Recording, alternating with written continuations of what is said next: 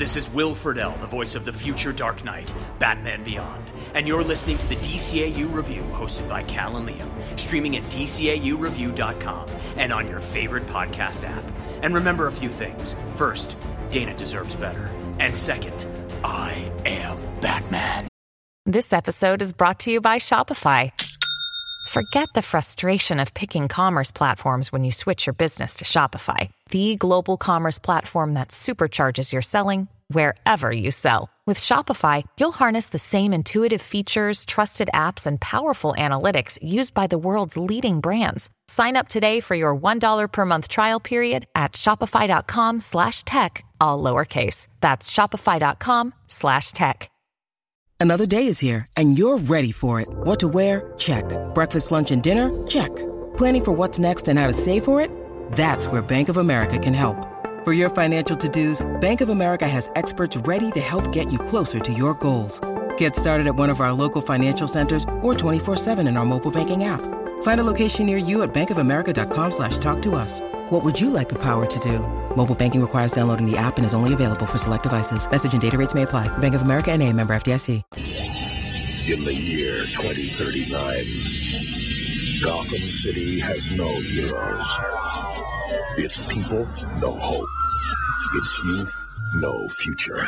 Evening, boys and girls. Who's up for some laughs? Terry McGinnis was part of the problem. Freeze right there. You can't control your temper, and you'd better if you expect to get anywhere in life. Yeah, I'll be a big success, just like you. Until a moment of violence brought him to the door of a man named Bruce Wayne. Let's put a smile on his face. Leave him alone. Once known as the Batman. Man, you're something. You okay? Now, the Dark Knight will rise again to drive the shadow of evil from the streets of Gotham. Let's go! Supervillains, beware! There's a new Batman in town. Batman Beyond. You're pretty strong for some clown who thinks he's Batman. I am Batman. Justice returns to Gotham. Welcome to my world. Welcome, everybody, to episode 243 of the DCAU Review. I am one of your hosts, Cal. With me, my good friend, good brother, the man that runs our Twitter account, and the man who is suffering along with me as we cover today's episode. That's right, it's Liam. Liam, uh, as we mentioned last week, we kicked off the year with a trip to the future.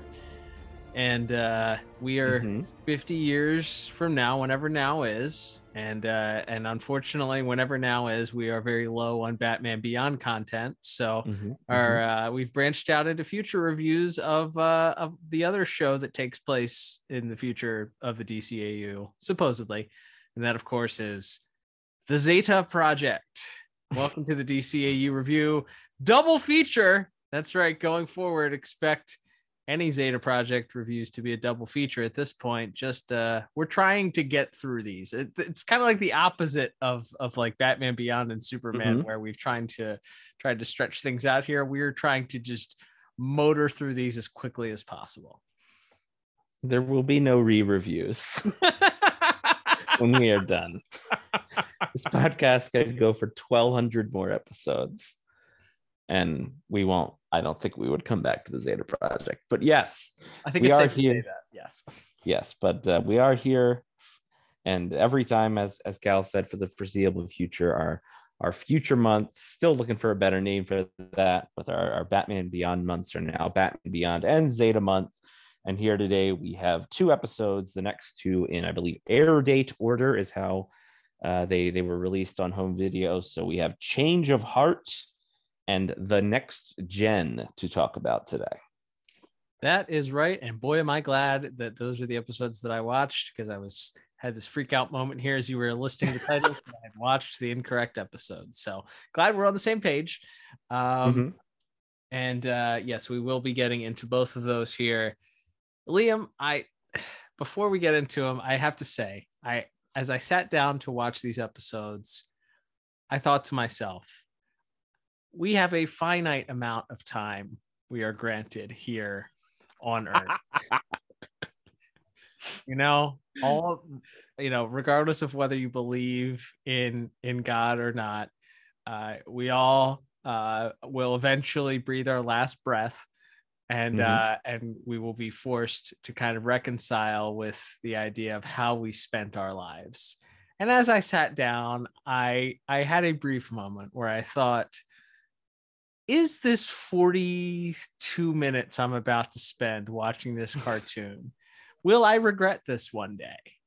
And while I can say that this 42 minutes has led to us having, you know, special time as brothers to hang out and chat and talk and laugh, Mhm, mhm, um, I, I count it not as as lost at that point. But boy, did I have to really, really push through this and, and consider whether or not I was making a bad decision here with the with the use of my time because, whew, yeah.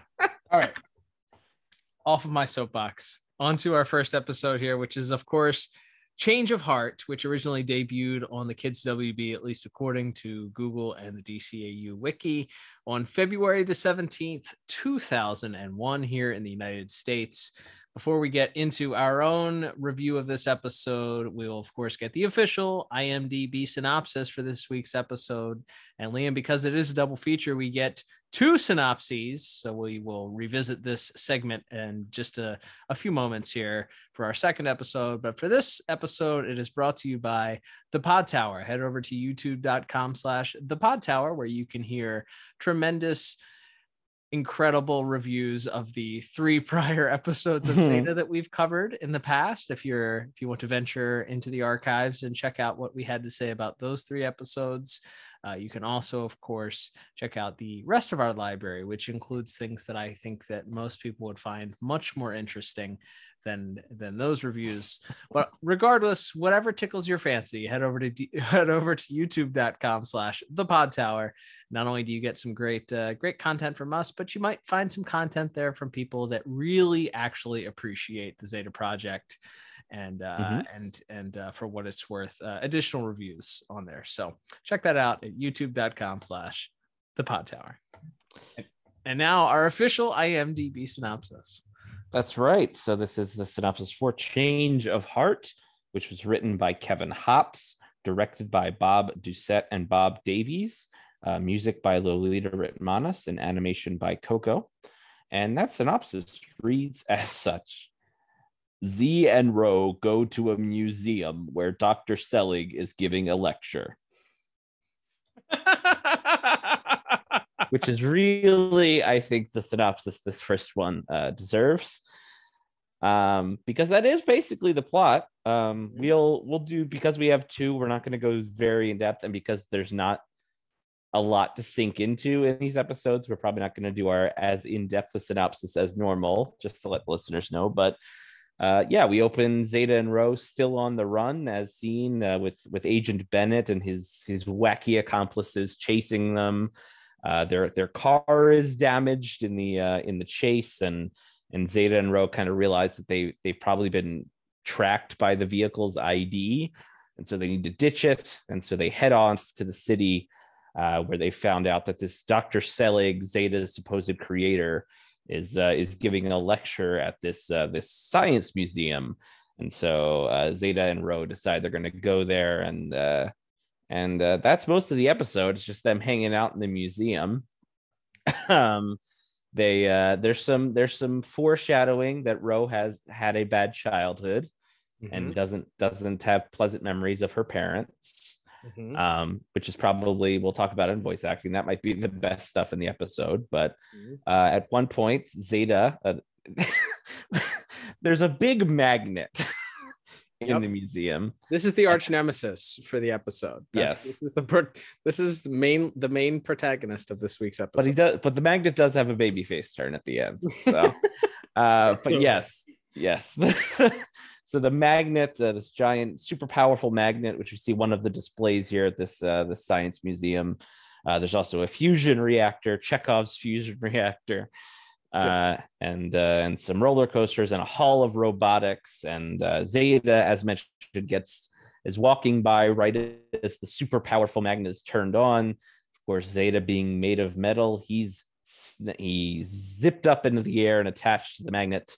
The whole crowd of onlookers is confused, and uh, eventually Zeta is able to get down, but it's clear that he's uh, he's not what he seems to be, and the uh, the head of security uh, is I guess this is just like public knowledge, but he's able to pull, immediately pull up a uh, a a federal database of I guess fugitive robots. He just had and, it there right up on his screen. Yeah, it was like one button press away. It's very it's very much the Star Wars style. Nothing's labeled. You just press a button and and the information uh, you need is there.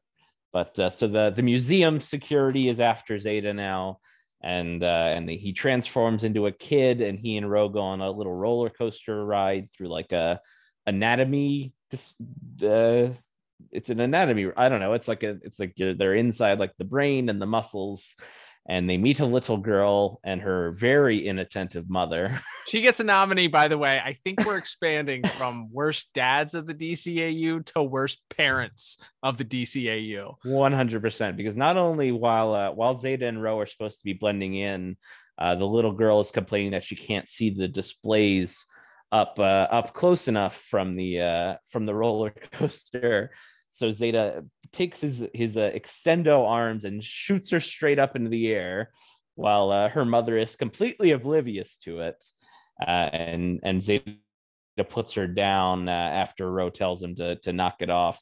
Just in time, the mom turns around just as the daughter has been safely placed back in her seat. Um, and uh, so so uh, af- as mentioned, the security has has has alerted the feds, Bennett and Agent West and Agent Lauren Tom, whose name I can't remember, are are, uh, are are are on the way, and and we set up our our big showdown for the third act. Uh, where uh, in the midst of Zeta still kind of blending in, he's changed his form. That's another thing. The federal database has his like default form on yep. file. Yep. But he keeps changing into it. Yep. Yep. Which I don't know. Maybe this is like that's his that's his that's how who he feels his true self is, is this nondescript guy in a purple purple overcoat. Makes no sense though. He changes into this kid form to disguise himself mm-hmm. so that he can't be detected. It's like, why doesn't he do that all the time? It's like the Batman Beyond turn invisible mm-hmm. thing. Mm-hmm. It just doesn't logically like we know why because for the show to work, they need it to create an identity that kids will watch and recognize oh that's that's zeta. Mm-hmm. they won't just listen to it and recognize him by his voice. We have to have a standard identity for him and he has to be wearing the same clothes always. Yeah i, I don't know. It makes no sense. It's insulting. It also saves the production team from having to create a new model i guess every that week. too. That's, sure but yes, because this is exposed. Uh, but uh, after after they get off the roller coaster, the little girl they were they were uh, talking to on the roller coaster, what did you know? It gets away from her again, very inattentive mother, and uh, ends up trapped inside the fusion reactor right as it's about to go off. And so Zeta has no choice but to reveal himself and save the little girl who, uh, you know, and has a nice moment there with with the mom and the daughter but then of course the agents are after him and uh, they have these wacky sonic weapons that seem to spell doom for zeta.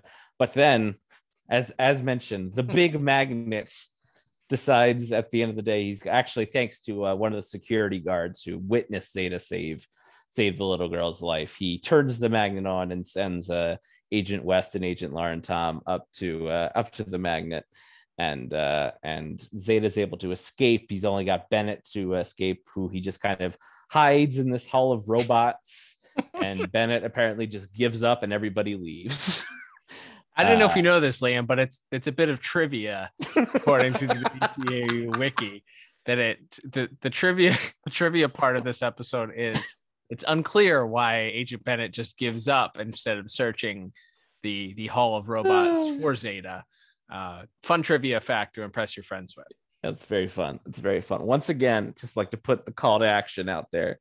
If you are a moderator on the DCAU wiki or you know who is, please put them in contact with us. I desperately I desperately want to talk to these people. I just need to know.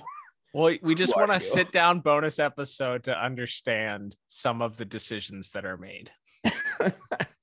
but uh, yeah, that's that's pretty much our end. Zeta and Ro get away, and as they're as they're leaving, there's kind of a uh, they oh there's the, during the scuffle, uh, Zeta does briefly see uh, Doctor Selig, but isn't able to talk to him. So uh, there's a little little heart to heart at the end as they're as they're getting away, as uh, as Ro is uh, Ro is discussing.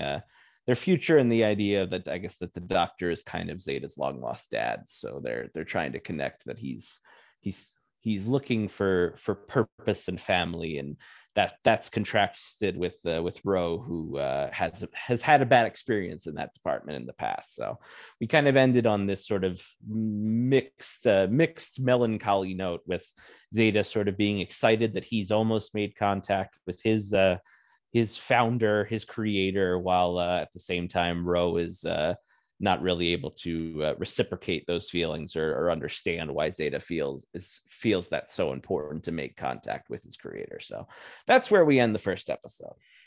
Yes, yes, indeed, it is mercifully the end. And as I said, uh, since the main protagonist uh, for most of it was the the giant magnet, and we uh, we spend so much time on an educational children's ride through the human body. Um, it, it's boy, this this episode was just boring. It was just boring. Like I couldn't, I I, I it was boring. Like, I, I don't know how else to put it. It also makes no sense why there would be a active fusion reactor that people could walk into and get trapped in. Not even like a velvet rope around it, or Nope. uh, Just you can waltz any tape? any unattended child can just waltz right in, and then guess what? When it when it's time time for the fusion reactor to go off, there's it's unfortunately the override code just doesn't work. You just there's no Yep. fail safe.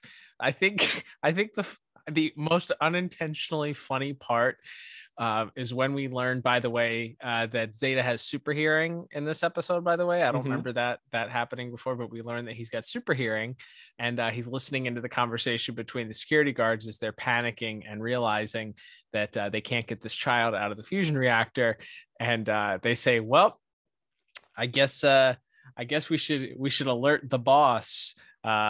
Instead of like screaming for help, they're trying to like keep Mhm. it under wraps that that, that everyone around them is about to watch this child be eviscerated uh, by this fusion reactor. well, No. that's that's the most realistic thing in the whole show. the bureaucrats are already immediately working to try to cover it up and uh, Just spin it and make sure, yeah, make sure the boss doesn't come off, uh, doesn't get any bad PR out of it. tremendous uh yeah did not like this episode. Um I, I mean it for for what it's worth compared to what we're going to review in the next episode i at least like that we advanced the plot for the overarching plot of the series which is zeta attempting to meet his maker. Um but we there's it, we don't even it's just ugh, it's just a pit stop. And like another thing that gets in the way and which is fine you're not gonna you're not gonna have the meeting right away we get it it's a it's a season long plot here but um at least it did advance that a little bit where we saw that this this dr selig does exist maybe even though it Mhm. felt like maybe it was a mirage because of how quickly he showed up and then disappeared um or maybe it's just poor animation i don't know we'll talk about that next um either way i did not like this episode. Um i thought that it was it was boring. And for a children's cartoon to me that is the that is the cardinal sin the unforgivable sin uh is a is a boring children's cartoon. You're you have to be somewhat entertaining. And i thought that everything about this even putting the child in peril uh was was somewhat anticlimactic because you know you know what's going to happen. You know that that zeta is going to have to reveal himself so i gave plot three out of ten what about you Yeah, I went one higher. I went four out of ten. Uh, it's it's it's not the it's not terrible. Um, it's just it's just not very interesting, as you said. It's the the most interesting thing in there is the stuff between, uh, you know, the contrast of Zeta wanting so desperately to make contact with who who made him and and Ro having having such a you know a bad experience in that department and her kind of being really standoffish and dismissive of it at first before kind of starting to accept by the end that this is this is something that's very important to to Zeta and therefore she it's important to her too. So there's there's nice little character beats with with those two, but it is they are a minuscule amount of the runtime most of the time as mentioned is the is the uh uh, uh the just the museum hijinks and uh and hey at the end we get our little educational video on oil cans this week so there's that Yeah, that was something. All right, let's move on to our next category, Liam, which is going to be animation and visuals. And this week we have animation services provided by Koko, uh, supposedly. Um, this episode, to me, I will say the animation style reminded me of like a Disney film. It was much more like I don't know. It was more Disney-fied than I remember the previous episodes being.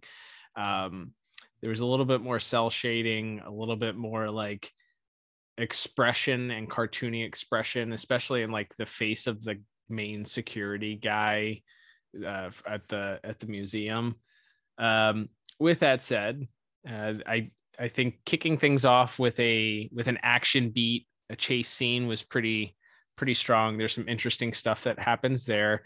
I thought it was bizarre that the giant agent flying machines crash land and like there's no there's no explosion. They just they just bounce off the earth. They they just bounce bounce around bounce into each other and then Mhm, bounce off the earth with little to no damage to the action to the agents inside.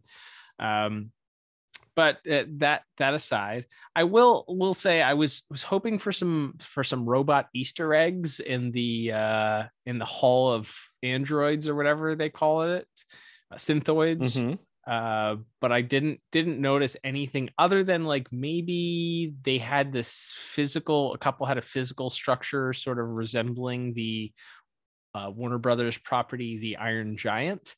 Um but i but they all just kind of blended together and nothing looked flat out like yes this was definitely meant to be something. Um so that was a little disappointing like Mhm. it- it's an interesting visual to have a room full of these uh, basically the evolution of the synthoid robot uh, to this point for in the DCAU and and not to have at least one standout Easter egg was that was kind of disappointing to me. It feels like you could have had a lot more fun and feels like on other shows in the DCAU that's where you would you would have those sort of in jokes or things that you would hide uh, in order to uh, in order to to sort of you know tease the viewers or th- those that know know you know looping them in.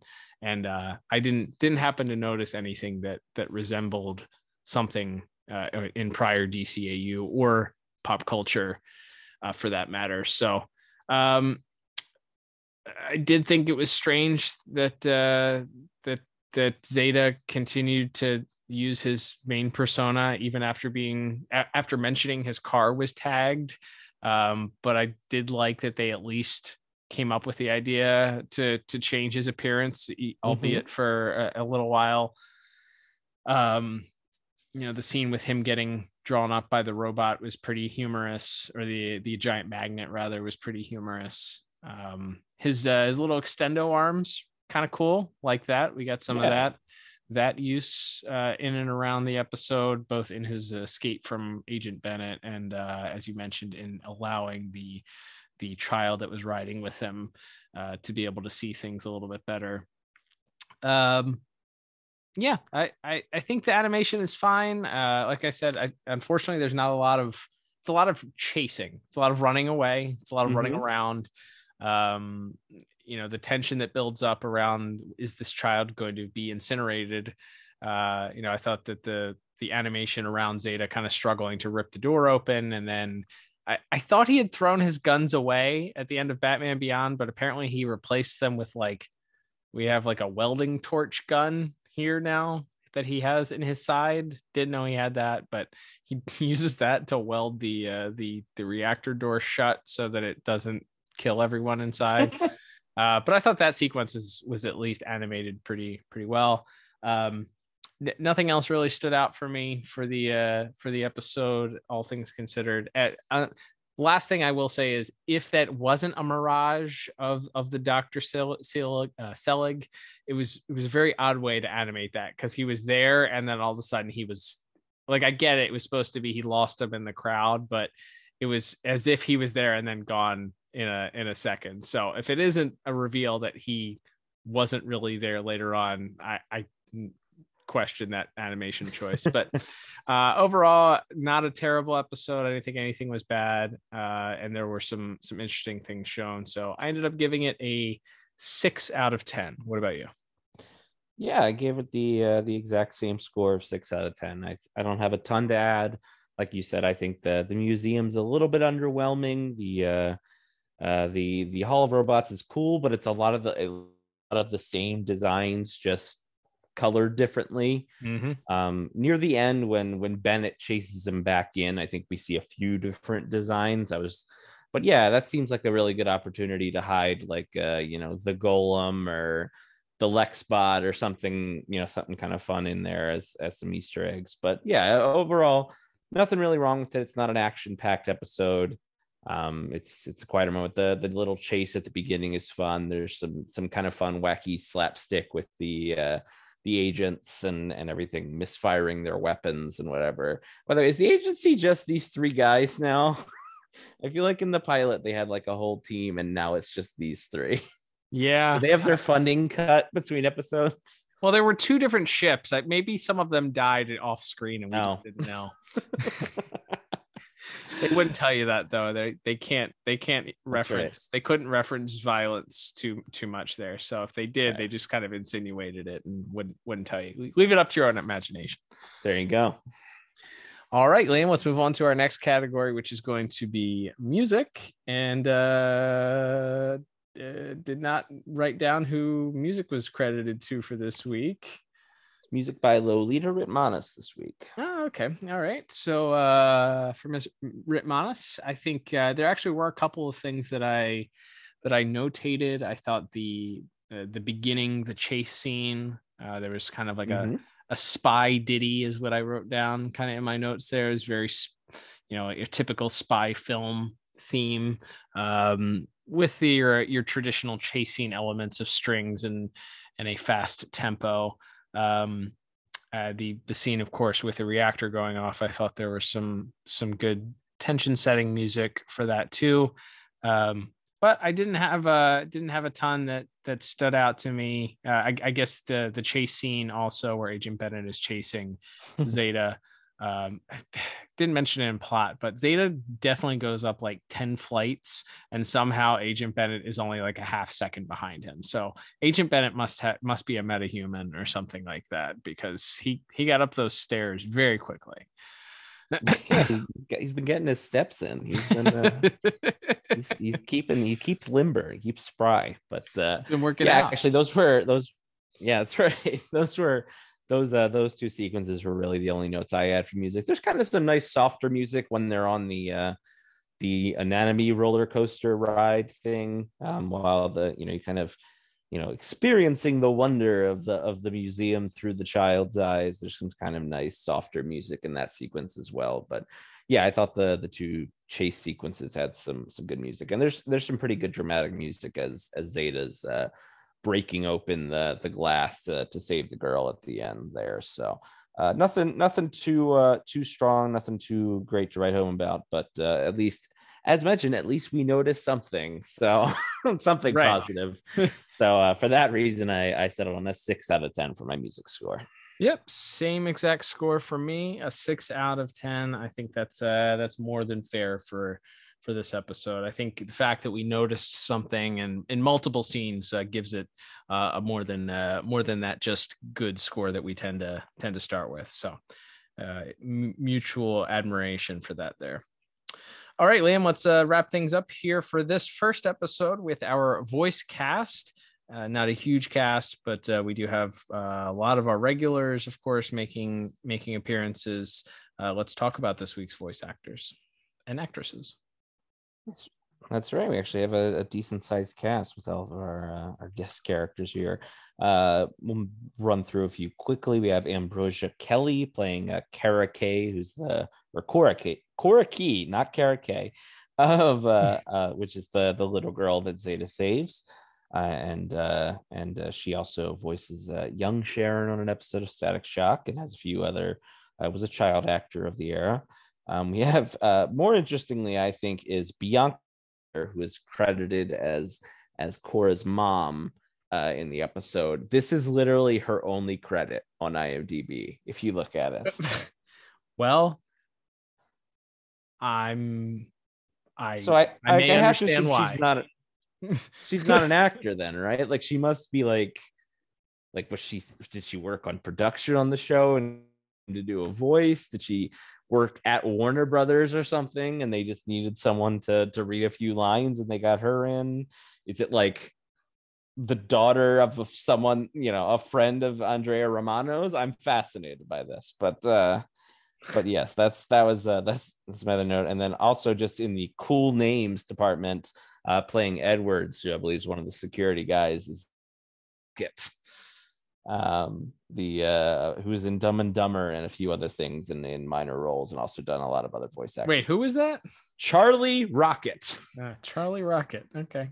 Um uh, a very very fun uh just a fun name to say. Mhm. But uh, outside of our, our main cast, as mentioned, we have we do have uh, because Zeta spends so much of the episode in his form. We actually have a different voice actor voicing young Zeta, and that is none other than Eli Marienthal, who we've talked about before on the show, and uh, we'll talk about again because uh, not only uh, is he the voice of Hogarth Hughes in The Iron Giant, Mhm. uh, but he's also uh, ends up coming on to voice uh, Tim Drake, Robin in uh, Mystery of the Batwoman. Ah, there you go. Yeah, Hogarth as a Hughes. uh, I, I yeah he he does a he does a fine job filling in as I I I, I always wonder in the situations like this like does do they have Diedrich Bader read the lines first and then he he reads them to record them or or is he recorded separately it's kind of uh, interesting but I think he does a pretty good job there uh, playing off of of course uh, Julie Nathanson as Ro uh, in this episode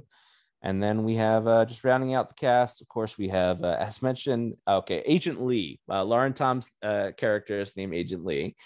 Uh, Michael Rosenbaum as as Agent West, and uh, and the great Kurtwood Smith as Agent Bennett, and of course, uh, the legendary Diedrich Bader playing Zeta.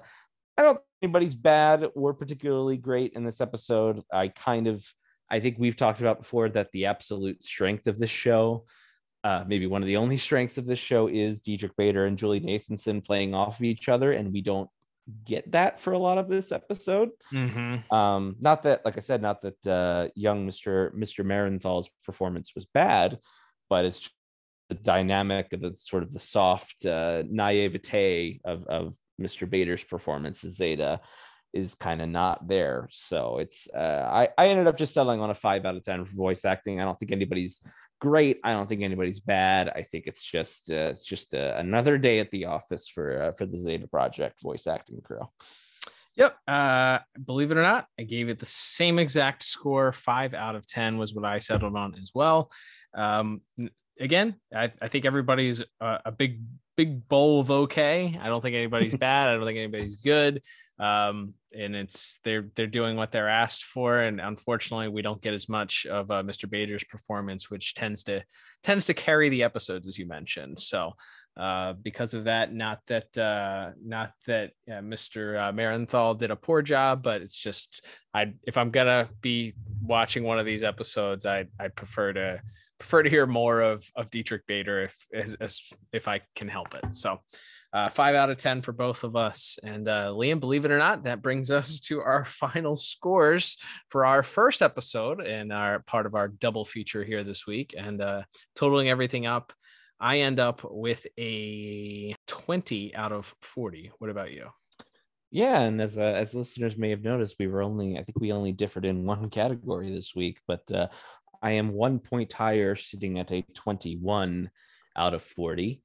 Um, You know, I can't really say. Obviously, as we've said before on Zeta Project episodes, none of these are important to the overall DCAU review. Mm-hmm. So, watch rewatchability is kind of a almost a non-factor. But as far as this show, Mhm. um, it is like we said, it does drop in some backstory for Ro.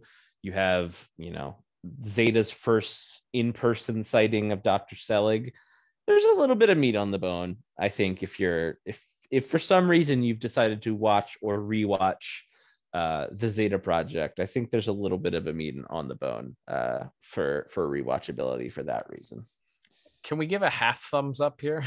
Yeah, I believe we call that the Orange Cassidy. The Orange Cassidy Cassidy crossover? thumbs up. yeah, it's it's like eh, yeah, I guess I feel like you could you could skip over like you said, you could really skip over any of these episodes, be dropped in the middle of it, and probably understand what's going on for the most Mhm. part. Um, so we don't while we do advance quote unquote advance the plot here with the with the overall plot with Zeta, it's not advanced to the point where if you missed it, you would uh, wouldn't understand what's going on and maybe it's designed that way you know i you know i don't i don't know how much of the creative went into this knowing knowing that they weren't really getting the full support from from warner brothers or that their what they had in mind uh, wasn't really being uh, you know what the final product ended up being. So maybe they intentionally made it more of like yes we'll have this overarching story but we also kind of have to dumb it down because we don't know if these episodes are going to ever be shown you know are they going to be shown at 11:30 on a Saturday morning? Are they going to be shown at like 4 a.m. on Cartoon Network one day? Like what's you know we kind of have to make them stand on their own. So I kind of get that and I I sort of sort of understand and sympathize with the creators if that was their goal. But um yeah so ha- uh, Orange Cassidy thumbs up in, indeed. I think that's that's fair for this When you need mealtime inspiration, it's worth shopping Kroger, where you'll find over 30,000 mouthwatering choices that excite your inner foodie. And no matter what tasty choice you make, you'll enjoy our everyday low prices, plus extra ways to save, like digital coupons worth over $600 each week. You can also save up to $1 off per gallon at the pump with fuel points. More savings and more inspiring flavors make shopping Kroger worth it every time. Kroger, fresh for everyone. Fuel restrictions apply. All right, Liam, it's time to move on to the second part of our double feature. And that, of course, is going to be our next episode, uh, which is the next gen, I believe. That is correct. And uh, as you said at the start of the episode, Cal, a second episode means a second IMDb synopsis for myself to uh, to read here. Can't wait. As we mentioned before, this, of course, is brought to you by the Pod Tower. Head over to youtube.com slash the Pod Tower and uh, check out our entire catalog there. Please subscribe and like the videos. It helps us out a lot. And uh, while you're there, check out that other content from uh, some other great DCAU content creators. That's right. So this is the synopsis for the episode The Next Gen, which is written by Hilary J. Bader uh, with teleplay by Rich Fogel. Some familiar names there. Uh, Mhm. Directed by Tim Maltby, uh, with music once again by Lolita Ritmanis and animation once again by Koko. And that synopsis reads as such. Zeta intercepts orders for an infiltration unit to eliminate an arms dealer. Zeta, oh my God, hang on, I gotta take a drink. Doing the voice. Two episodes here, the double feature. You know, your voice isn't used to doing two synopses. You know, you gotta That's right. you gotta prepare the pipes. Zeta intercepts orders for an infiltration unit to eliminate an arms dealer. My God, that's so many syllables. Bucky comes along with the desire to capture the latest generation. There's no of, it's just the latest generation infiltration unit. Mm. that was not my best work, folks, but you know, this isn't the best show. So, you know, it all works out, doesn't it? That we know Uh, how yeah. many people we know how many people listen to this these episodes they're not gonna care they don't they don't Yeah. care they're listening to this while they're sleeping or like Right. you know go outside gardening or Yeah, have a know, long car ride or something. And you know, you just pop this on when you're when you're just need something zen. Using it to yeah. torture prisoners of war, something. Uh huh. Uh, I want to be the reason. I want this podcast to be the reason that somebody's significant other is mad at them. You know, that's what I want. Listen to this around somebody that you know will hate it. Please. And then let us know what happens. It's a long road trip. The husband yes. is just he's like, I'm gonna annoy the only crap Zetas. That's set, right. up, set up a playlist so it's only the Zeta reviews. by by the third episode, if there isn't screaming happening in the car as to just if you don't stop this right now, I am going to lose it. I would be highly disappointed. Uh yes. Uh, but Liam, we, we, I think that synopsis, we could honestly just go with that synopsis and, and give our scores. But uh, the overall synopsis that we have here is there is a, uh, we open up and uh, we are once again reintroduced to one of the worst characters in cartoon history. That is Bucky.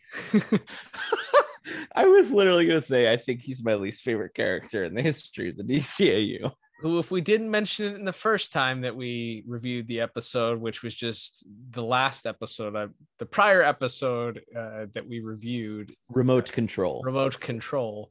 Uh, he looks like Jimmy Neutron, mm-hmm. and uh, has the the most annoying voice casting decision uh, that I can recall uh, in in recent memory from from a DCAU character, and uh, we we are once again reintroduced to him, and he is uh, he's causing explosions at this mm-hmm. institute mm-hmm. where he's where he's residing, and there's apparently a new headmaster of this uh, this this this uh, institution because if you recall i believe the headmaster of the last institution turned out to be some sort of like thief of some kind. He was stealing things. Yeah, he was stealing credit for Bucky's inventions, I think. Yeah. And, and who can remember? Who, but... could possibly care, right?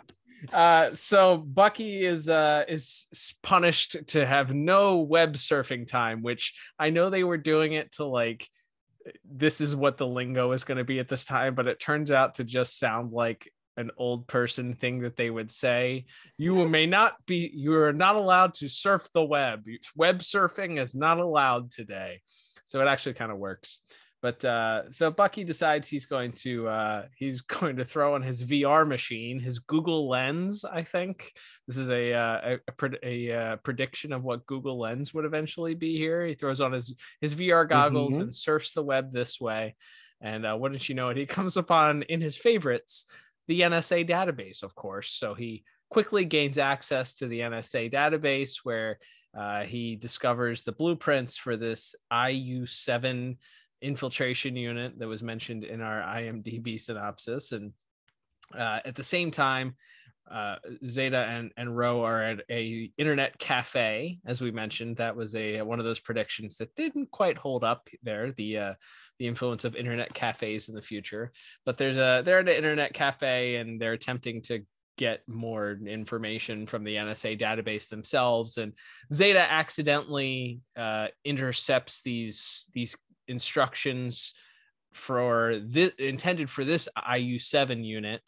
And uh, he begins malfunctioning in the middle of it and realizes that uh, the the instructions were to uh, head out and kill. Did I get this right? The Merchant of Death.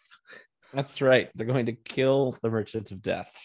Which I had to do a double take. I was like, did they just say Merchant of Death here? I, how did that make it past standards and practices? The rest of the episode is basically uh, bad guys slipping, literally slipping on banana peels and getting thwarted by getting fruit thrown in their faces. Uh-huh. And uh, these tiny little, little, despite having giant warehouses full of weapons, uh, the explosions being very tiny and uh, not really doing much damage, no one getting really hurt but I, but I digress. We get getting ahead of myself here. Uh, so basically, the entire episode is is that Zeta and Ro decide that they have to go uh, stop this infil- infiltration unit from killing the Merchant of Death, and uh, Zeta needs to do it because it it kind of calls back to his original uh, his original descent from his from his programming, which was he was asked to do this, and kill someone, and he refused mm-hmm. to do mm-hmm. it. So now he's on this mission, and uh, to you know to really to to get his freedom but he intercepts this call realizes that the nsa is still doing the same thing and his uh, his moral code says that he has to go stop this person even though this is a very bad person that they are going to go kill. Uh, he he believes it's not moral for the government to do this. It's also interesting because so he intercepts these these uh these orders and he's explaining to Ro that another infiltration unit is going after this guy and we have to stop it and she this is like brand new information to her mm-hmm. that there are other infiltration units out there but mm-hmm. he seems to already be aware of it mm-hmm. so i guess this is just the first time he's caught specific orders of it so this is the first time he's been presented with a chance to one of the other uh infiltration units from from going after a guy and and i guess that's why but it's like, well, if he already knew about them, why isn't he going to like destroy the factory that makes the infiltration units or something? Yeah, wouldn't that make and now that you're saying that, like I, I feel like it, you could have and maybe that just would have been a different formula for the for the the series as opposed to taking the fugitive or incredible hulk route you could have mm-hmm. done a a you know infiltration unit of the week type storyline where he's going around attempting to eliminate all of these other infiltration units. Yeah uh, or even trying to get them to come around to his way of thinking of you know you can be your own person and you know you're alive and right. and you don't have to kill you know and and all of that. It's kind of there there's a plot kind of similar in the uh, black widow movie that came out uh, a couple years ago now but uh, of of like mind control and and overcoming your your programming and all of that. So like yeah, there there's something in there that that we could do. We're just rewriting. you know what? We're giving free ideas if if if Watchtower Database gets their way and and uh, somehow HBO uh, settles on doing a uh, another season of Zeta. This is this is your free idea for the uh, the final season of Zeta Project. So there you go. Um, but uh, as as Ro and Zeta are making their trip down to um, where are they going? Somewhere in the south of the border in the southern hemisphere, I believe. Um, I don't know if they specifically say where, but somewhere where it's warm and vaguely Latin inspired. Mm-hmm. Uh, they uh, they they run into, of course, Bucky. Bucky, who is at the airport mm. and uh, is attempting to flee, also, and he can't fly on a plane without an adult, and convinces them to bring him on uh, to the, the plane with them to help him out, and they they take away his remote control, which is the thing that he used in the prior episode to control Zeta. So the three of them now, Bucky, Ro, and Zeta, arrive in this country and uh, immediately discover where where this uh, this merchant of death. His name is uh, Roland de Fleurs, by the way, and he's the island of San Pelago or San Pelago. And uh, so they arrive there and they discover his his uh, his compound there. They of course there's lots of death traps. So uh, they try and figure out a way to get in, and wouldn't you know it, they they happen to notice that uh, the Merchant of Death's daughter happens to uh, find a way in and out of the of the compound. So Zeta impersonates her and uh, ends up getting into the into the compound just in time to uh, to warn Roland of the uh, of the the incoming danger. And uh, we of course see that uh, after after having arrived on this uh, on this dock uh, where this warehouse and stash of weapons are, and uh, where they were they were greeted and thwarted Roland's bad guys by throwing fruit at them and dropping bananas on them. They uh, they what are we uh, doing with their lives? there was a mysterious crate that happened to contain this IU-7 robot, which is a which is a uh, very more much more menacing I would say, infiltration mm-hmm. unit uh, that uh, than than Zeta. But uh, he's kind of got this weird flat face. Don't know quite how that works, but sure, nothing makes any sense in this show. He's got he's got kind of like he almost looks like uh like uh, what's the the bot Godzilla? Yeah, yeah, he's yeah. Got yeah. some kind of weird like like like kind of like long, slender back like neck, and then this weird kind of square cut, you know, cut off face. Yeah. We'll get to that more in visuals. I guess. Yeah, yeah, yeah. Uh, so of course, as Zeta is warming, uh, warning rather, Roland.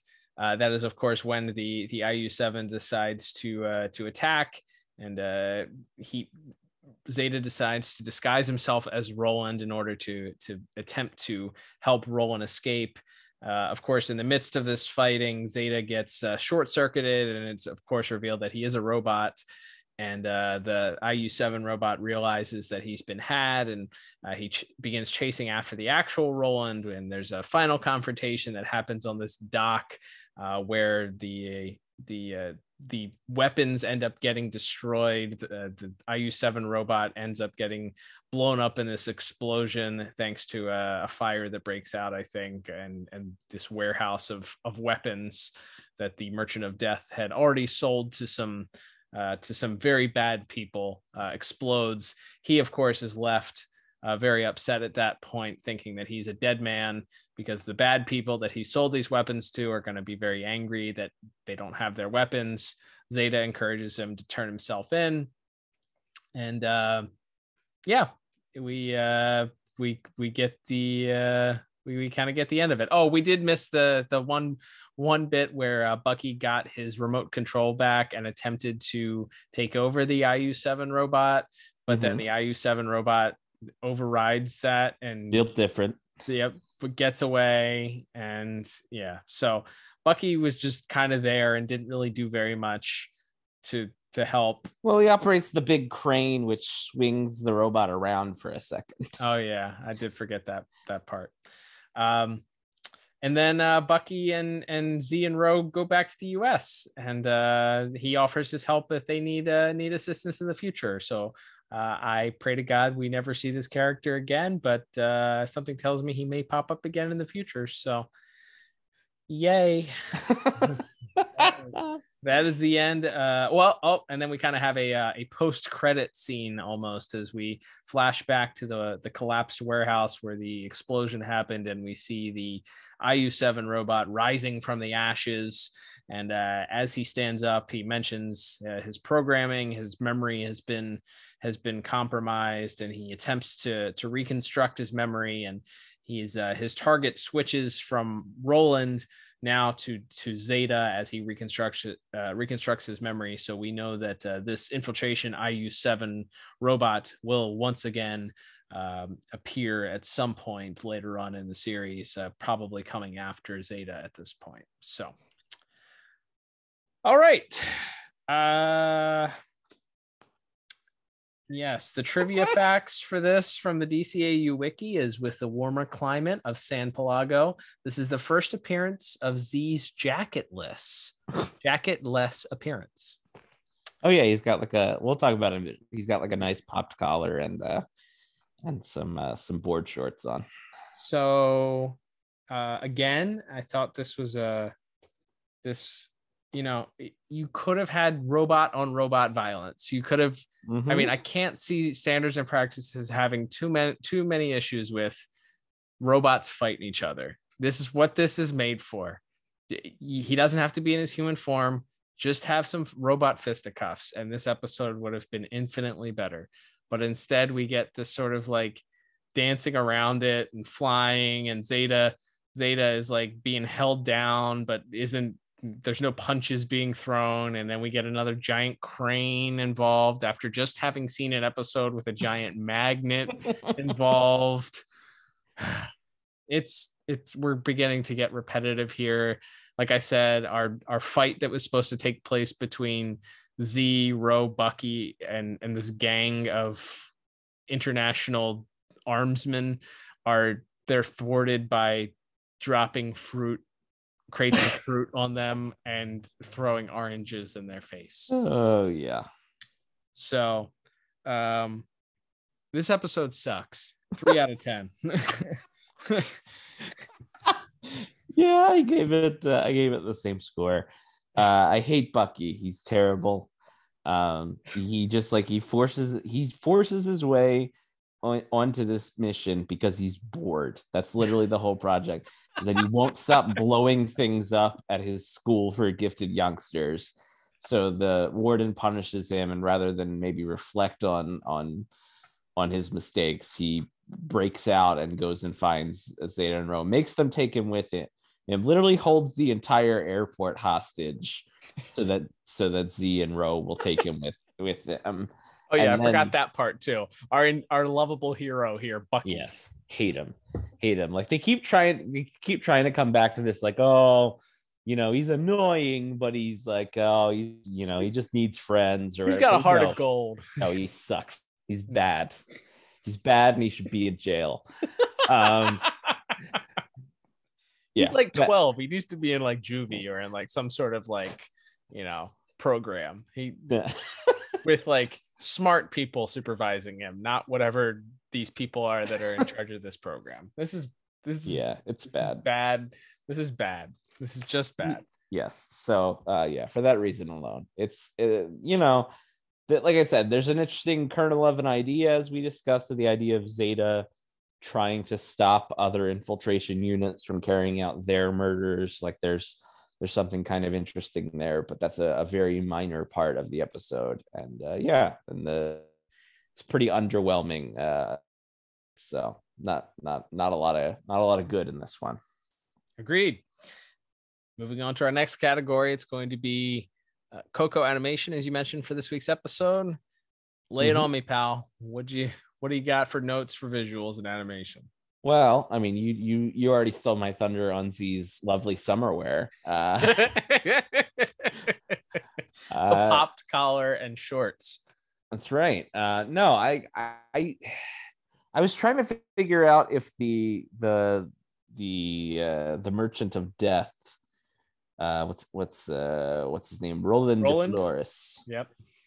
uh if he was based on somebody i couldn't really really pick it out um but uh yeah it's like that that first sequence where zeta disguises himself as deflores and then is running away from uh from the infiltration unit from z7 i believe is his designation um is kind of fun. And then when he puts the buzzsaw to his chest and then it, it turns back into zeta at that point that's kind of a a fun sequence. There's a couple of cool like pov we're looking through Zeta's eyes or through the Z7's eyes, and you see like it's you know in interface system and everything as it's you know doing surveillance or whatever. So that's that's kind of fun.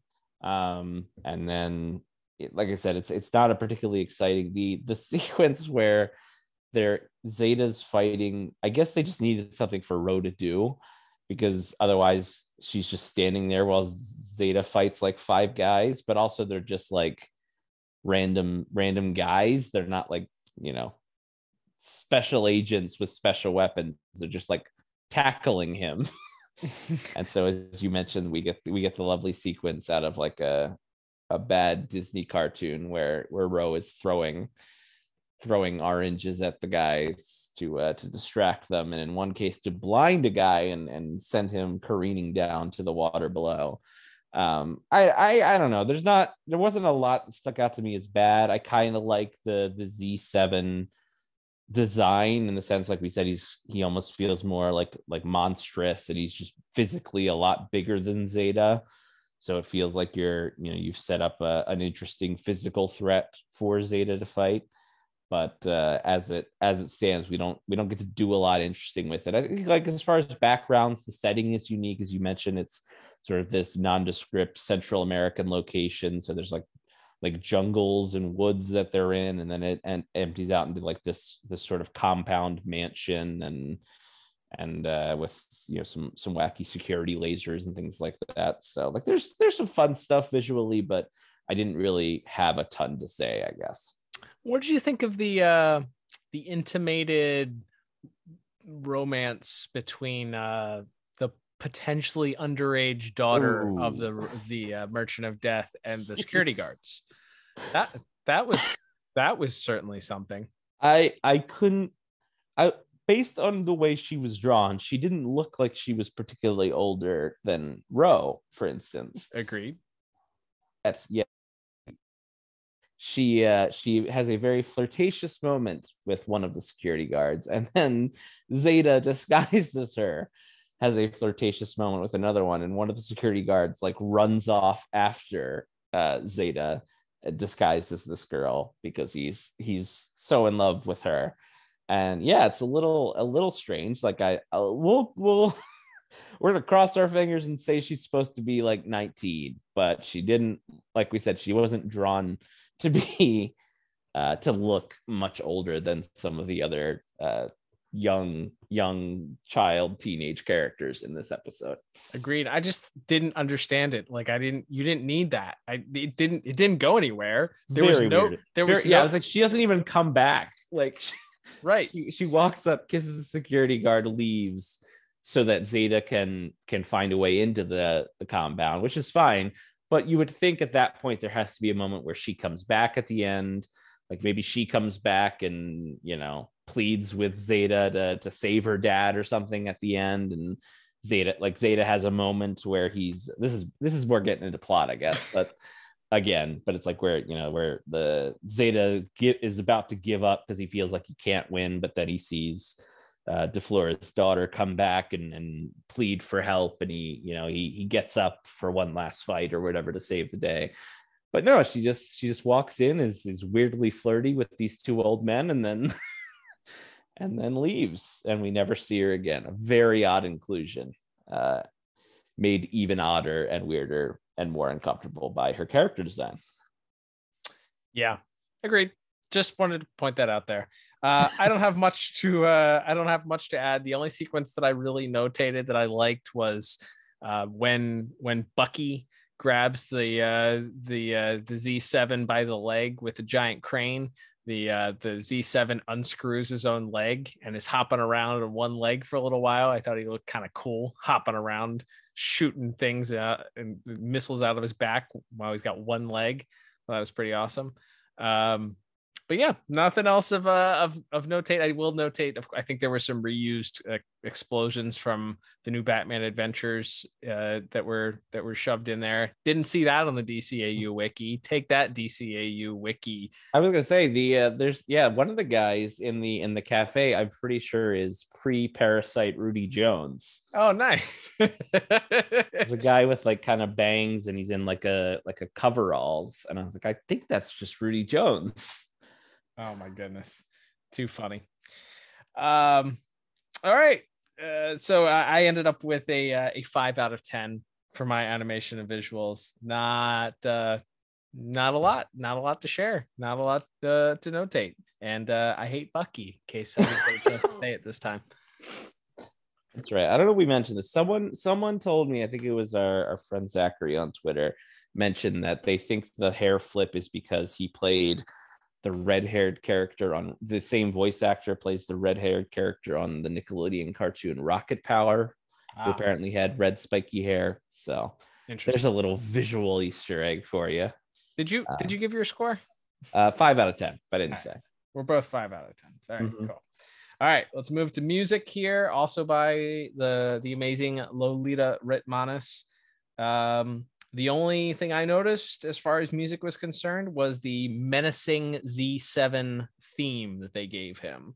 Um, that uh, that sort of played over every scene that uh, involved him, especially as he rose from the ashes in the uh, the final scene, revealing that uh, he would once again return.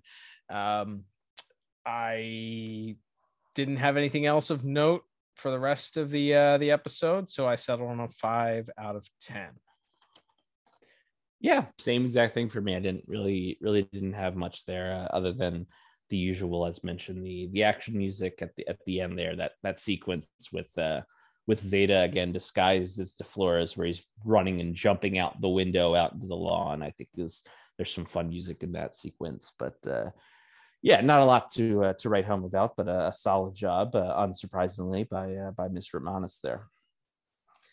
All right, Wayne, let's move on to our final category for this week, which is going to be our voice cast. So a lot uh, or a couple of the same voice actors and actresses from our prior episode, but uh, we have a a rather large cast of uh, of people we don't usually get to talk about for these. So uh, let's let's chat them up.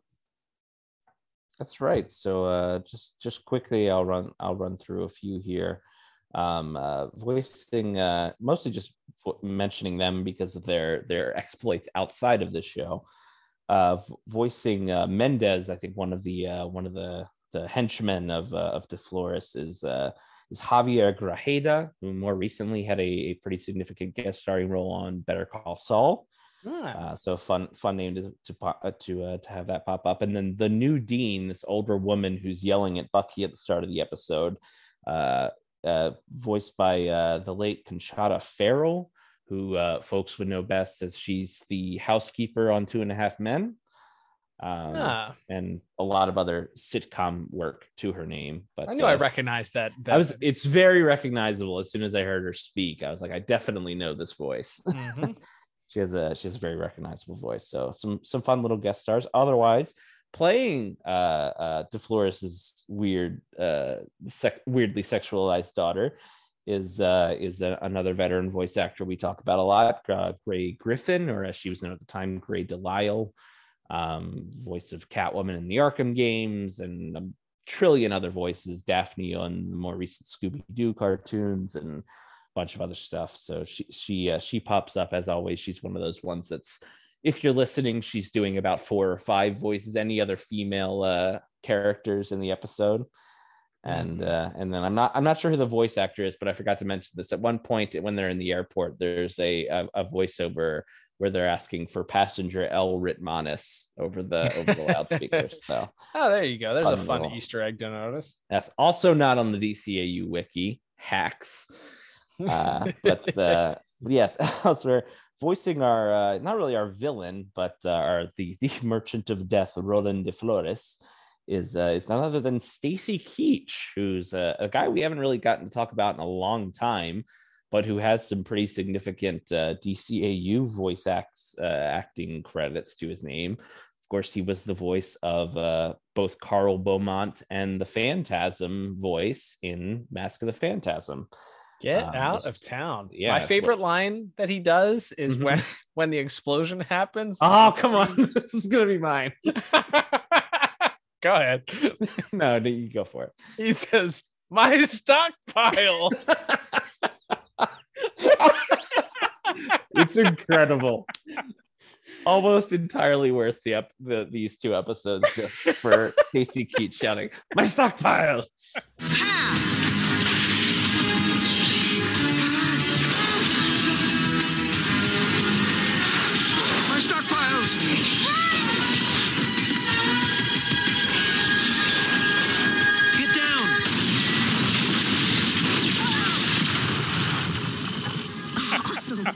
as uh, as the seven went careening towards a bunch of boxes with giant white explosive signs on them. My stockpile.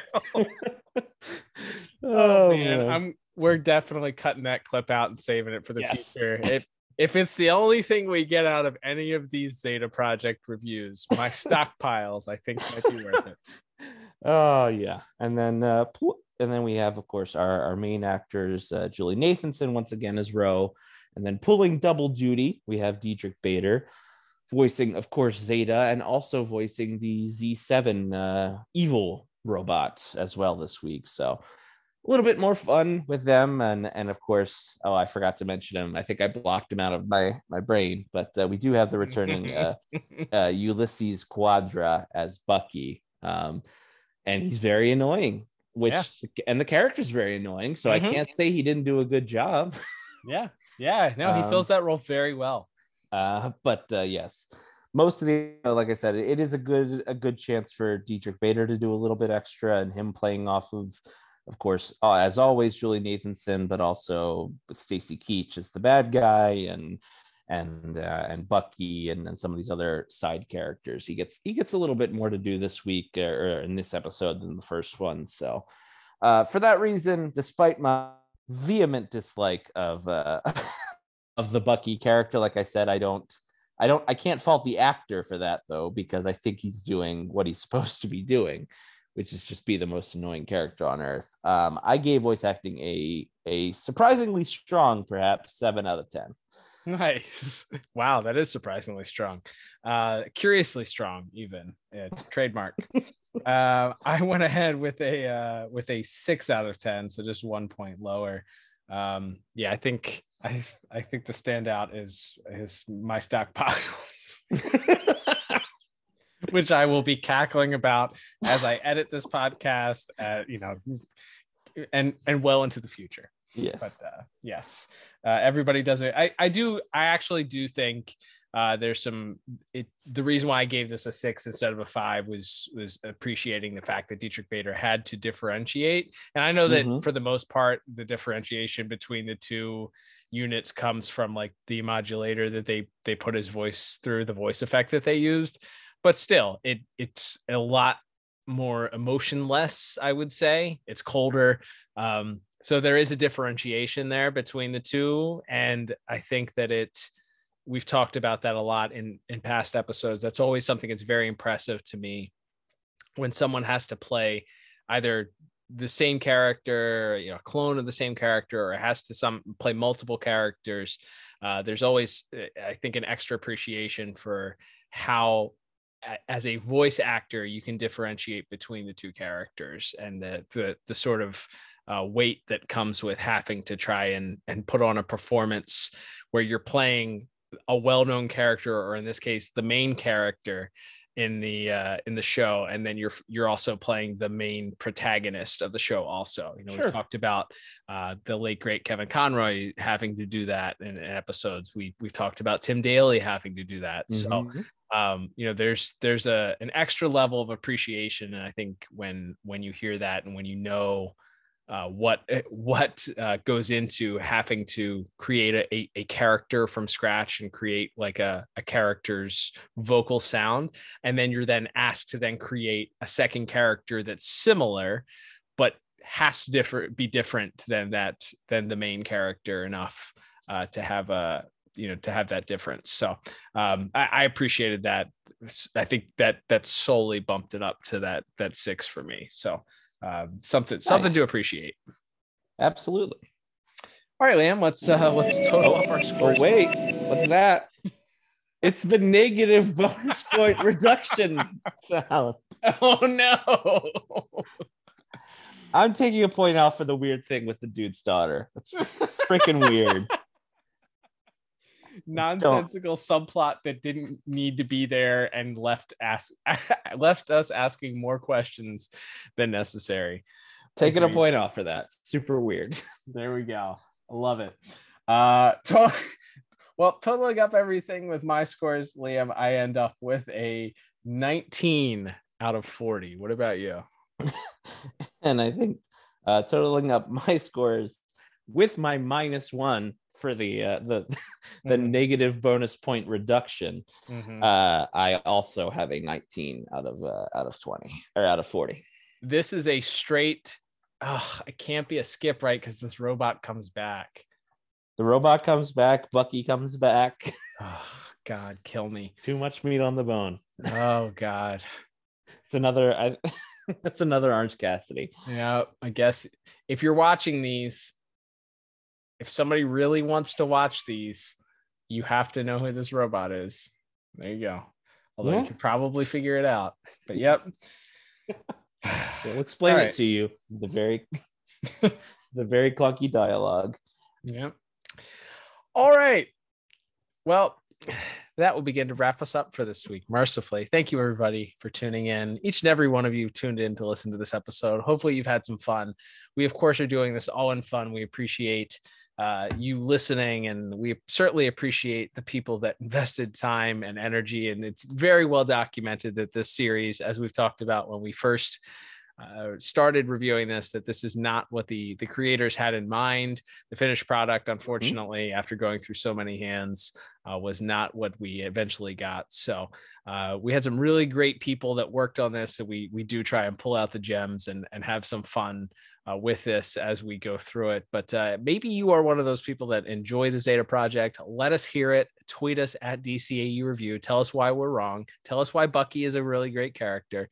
Uh, we are we are we are all ears. Uh, so uh, yeah tweet us at dcau review or find us on instagram at dcau review as well. Uh, if you would like to support the podcast, we have a couple of different ways of doing that. Of course, uh, you can uh, you can like us, uh, like our like our videos on on youtube.com slash the pod tower. Uh, subscribe to that channel. You can of course follow us on on our social media. Those are all free ways. You can also uh, give us a, a five star review on our podcast apps whether it's spotify or apple podcasts. You can go ahead and, and leave a five star review or leave a little blurb telling people what you enjoy about the program you can also interact with us via our Spotify. Also, if you're a Spotify listener, we post a poll every week uh, asking for your input. And then we, uh, of course, ask your thoughts as well. We have a special question of the week. So you can interact with us that way if you'd like to. Uh, additionally, if you want to support us monetarily, there is a link on our anchor.fm slash DCAU review. If you want to check that out, you can support us monetarily, buy us a cup of coffee uh, every month or something like that. We greatly appreciate it. We appreciate those that do support us monetarily every single month. You guys are the best. Uh, we also, if you want to want to get something for your buck, you can head over to dcaureview.com and click on the uh, the shop tab there, uh, or you can uh, check the show notes. Now there's a there's an active link there for the the store and the show notes. Get yourself a piece of merchandise if you want to, and uh, support us that way. We greatly appreciate each and every one of you for tuning in. That alone helps us out. And Liam, speaking of tuning in, we want our listeners to tune in next week as we continue here with our trip to the future, as uh, we will be once again reviewing Batman Beyond next week. That's right. And uh, breaking into the, the, the last 13 episodes, at least. Uh, and uh, we're taking it off with an interesting one, uh, revisiting some characters that we haven't really seen a lot since uh, uh, quite a long time ago, both in in the Batman Beyond show episode length and in our episodes. Uh, that being both the Royal Flush Gang and Paxton Powers in the episode King's Ransom coming your way next week. Ah, that's uh, should be a good one. Uh, more reason to to hate Terry and remind you that Dana deserves better coming next week. It's gonna be fun. But until then, I'm Cal. And I'm Liam. And we'll talk to you on the next episode of the Review. Adios.